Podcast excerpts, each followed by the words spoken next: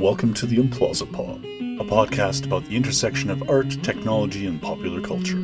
I'm your host, Dr. Implausible, and as we return to a regular recording schedule, I'm going to introduce you to the audience commodity, an old idea from economics that goes a long way to explaining some of the current events we're seeing in the social media spaces.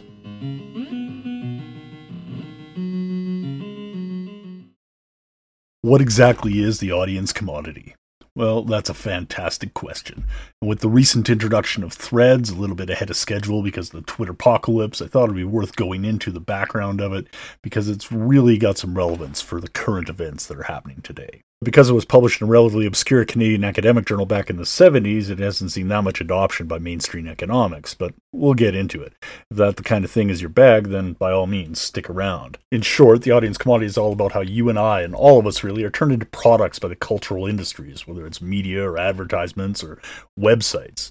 I'll put the citation on the screen for those that are interested. The author Dallas W. Smythe was writing it as a bit of a challenge to traditional Marxist economic thinking at the time in the 70s. He said they were getting it wrong when it came to the cultural industries and the impact that they actually had, what they were doing. Now, Dallas Smythe was a former economist at the FCC, and he was blacklisted due to McCarthyism. I mean, Hoover had a file on it for reasons. And he's drawing heavily on a book called Monopoly Capital that was put out in the 60s by Baran and Sweezy. We should probably do a whole episode on that at some point in time, but we'll see how this goes. Now, for Smythe, the main argument speaks directly to Facebook or Meta's business model. This goes the same for like Google and everything else, too. And what is their business model? Websites? No. Apps? No. Advertising? Close, but still not the whole picture. Their business model is the production of the audience commodity. Advertisers buy audiences, and those audiences' time is their labor. And how did Smythe come to this conclusion? Well, he was asking a simple economic question. Basically, what economic functions for capital do mass communication systems serve? And in this case, both Google and Facebook, Meta and Alphabet, whatever, both fit in the same mass of mass communication. They have a huge reach. So, in order to figure out the economic function, you need to figure out what the commodity those companies produce actually is. And you might think you know this as it's the whole if you're not paying, you're the product line. And this is a part of that, only in a lot more detail.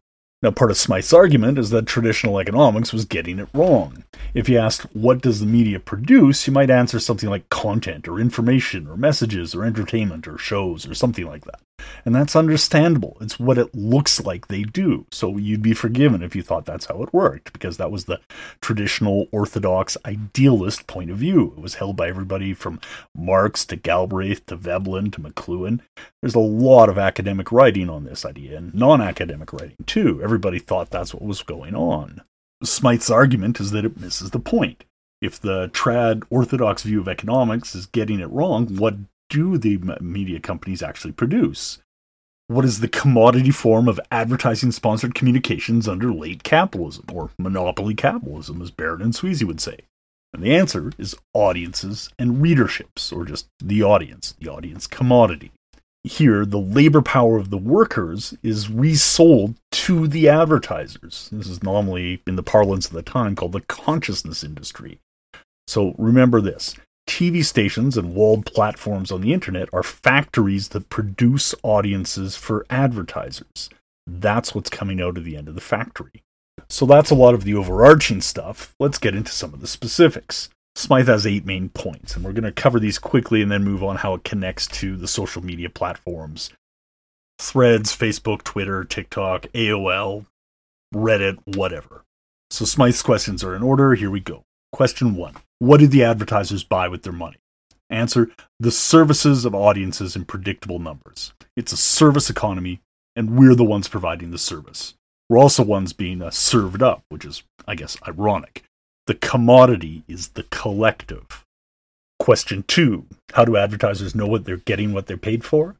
Well, various rating agencies back in the day, like the Nielsen's and whatever, and the analysis which is largely moved in house for streaming and internet platforms there's a whole host of stuff that falls under the umbrella of market research. Question three What institutions produce the commodity that advertisers want? Well, we've hinted at this, but it's principally and traditionally the owners of TV and radio stations and newspapers and magazine publishers, and we can add most web platforms to this nowadays because they all work on the same model. Of course, there's a host of secondary producers and industries that provide content for the principal market, obviously, but this is the main outlet. Question four. And what is the nature of that content in economic terms under monopoly capitalism or late capitalism? Well, it's an inducement. It's the free lunch that attracts the audience to the saloon. It gets them in the door and encourages them to stay. Now, this speaks nothing to the cost, the quality, the format. In fact, the cheaper that this can be procured, the better. A free lunch isn't free, obviously, but someone is providing the bread and the meat. And if the users bring their own, it's the case of social media, then even better. And what are those users doing? Question five What is the nature of the service performed for the advertiser by members of the purchased audiences? Well, the audience commodity is, in economic terms, a non durable producer's good bought and used in the marketing of the advertiser's product. The work that the audience is doing is to learn to buy and consume various brands of products and spend their income accordingly. If they can develop brand loyalty while doing this, then that's fantastic. Now, there's a whole lot of work that goes into that learning. It's like the reproduction of ideology in Zizekian terms, and a whole lot more going on. But we'll, again, delve into this in either later in this episode or in future episodes as we keep this going on. But for Smythe, question five is all about the management of demand. And question six is the big one. How does the management of that demand relate to the notion of free or leisure time under the labor theory of value? And for Smythe, the answer is the goal under monopoly capitalism is for all non sleeping time to be work time for most of the population. I'll let you do the math on the missing percentage yourself. But basically, free time and leisure time are all turned into work time. And in the 21st century, even work time can do double duty as branded elements take place within work. Now, Smythe goes on for about four pages in answering number six. It's his key point, and there's a lot to unpack there. So, again, we're going to circle back. But in the interest of brevity, question seven Does the audience commodity perform an essential economic function? Well, the answer there is it's complicated. As noted above, orthodox theories didn't really go into this, and mass media and brands were before Marx's time, so he didn't have much to say about them either. Smythe turns to Marx's Grundrisse to tease out an answer where production produces consumption, which is, I think, page 91 and 92. There's a whole paragraph on it. So, yes, there's an essential economic function that's taking place, but again, it isn't what we think it is. And question eight addresses some of that, what we touched on earlier, which is why have the traditional Marxist economists been indifferent to the role of advertising were focused on content instead? Again, this is in the 70s, and it was obviously shiny things. The content was front and center, so people thought that that was what was going on. Remember, this is 1977, a full decade before authors Edward Herman and Noam Chomsky were publishing Manufacturing Consent, even though this was contemporaneous with some of Edward Herman's earlier writings. Now, Smythe had actually published two versions of this paper the uh, peer reviewed article from 1977 that we've been using, and again, it came up as a chapter in 1981's Dependency Road. These are, again, foundational, critical for understanding what's going on. But what does it mean for right now? Now, as I'm recording this on the evening of July 6, 2023, Facebook has just launched Threads, their Twitter competitor, within the last 24 hours. Earlier this week, when I was writing it, I thought the main uh, argument would be the Reddit implosion and Twitter's issues, which were leading to a mass exodus of users looking for an alternative and heading towards the Fediverse, including Mastodon, which is an ActivityPub protocol tool that's very similar in some ways to early Twitter earlier, back in June or a thousand years ago, it seems, uh, there was a lot of discussion on the Fediverse because there was news that Facebook was using the ActivityPub protocol for their Threads tools. All of this has gone by in like, you know, light speed, where weeks, sometimes decades happen, right? Anyways, when I started drafting this in response to those particular events and the general bad idea of engaging with Facebook on anything, we'll get into what triple E means probably in a future episode too the online universe was vastly different. The Reddit moderator strike wasn't even a thing that had happened yet, and even though there was problems at Twitter, it didn't seem to be the mass ex- expulsion that happened on July 1st. So let's tie it back to our main characters. Both Meta and Alphabet Facebook and Google are well entrenched as advertising companies at this point. There's no surprises going on there. And it's also it's reasonably well known what's going on when the auction service that's used uh, being detailed in this explainer from the markup. I'll put the link up in the show notes here. They also have a wonderful explainer article going into the breakdown of market segmentation that's done by, in this case, Microsoft and their Xandr platform, but actually takes place behind the scenes by all of these major social media companies. And these major companies know exactly what they're doing. Where they get into trouble is when they lose sight of exactly what their core business model is serving up an audience to their customers, the advertisers. Often they get themselves distracted by thinking themselves as content providers, and really that's not the case. The most famous example of this would be like AOL. When they bought Time Warner and moved into providing content on a more regular basis, they kind of lost track of what they were doing.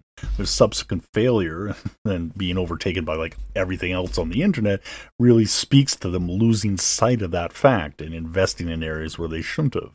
If AOL had focused on either infrastructure or their core business model, the audience, they would have weathered the dot com bust significantly better than all the other companies out there. But they got distracted by the shininess of Hollywood and thought that they were in the content business. So, too, for Reddit and Twitter, some of the problems that they've had are because of moves that they've made to protect that content. Though they can be forgiven slightly because there's something that changed, something that Smythe didn't foresee back in 1977, and that's AI. You see, AI flipped the equation around a little bit and turned all that user generated content, stuff provided by the labor of the audience for free, into something useful data for their large language models. You can understand why Elon Musk and Steve Huffman are a little bit miffed. Imagine you had a lumber mill and someone came in and took a look around and said, Hey, you doing anything with all that sawdust? And he said, No, take it. And then they took that useless byproduct and added a little bit of glue to it, and all of a sudden turned it into, I don't know, designer Swedish furniture, and you'd be like, and made a mint. You'd be like, what's going on here? And try and stop them from taking the sawdust and figure out how to use it yourself. Because all of a sudden that stuff's gold, Jerry, gold. But because they didn't know it or didn't understand the process, both Reddit and Twitter in the process of lighting a fire in their factory and burning it to the ground. And meanwhile, the users, the audience commodity that was driving their business, are all exiting stage left. And that pretty much gets us up to now. Now, we haven't even gone into some of the other events like TikTok and the proposed ban that seems to be continually ongoing, or some of the other social media networks or television broadcast TV, what's happening over there. And we also haven't really gone into threads and their use of the ActivityPub protocol, though we kind of hinted at it. But we need to get into something else related to that, and that's a philosophy called Triple E, or Embrace, Extend, Extinguish. But I think that's going to be a whole other video. Things are moving pretty fast, and I'm just one guy. So for now, we'll just wrap this up and try and catch the next one. I'm Dr. Implausible. The audio will be available over on the Implausipod and the text of the show should be available on the blog or in the comments sometime soon. The whole show is produced under the Creative Commons Attribution Sharealike 4.0 International Public License. We'll try and make this one look prettier as I figure out how this whole video thing works. But in the meantime, the world's moving pretty fast, so we'll see what it looks like in a week or so. I'm Dr. Implausible. Have fun.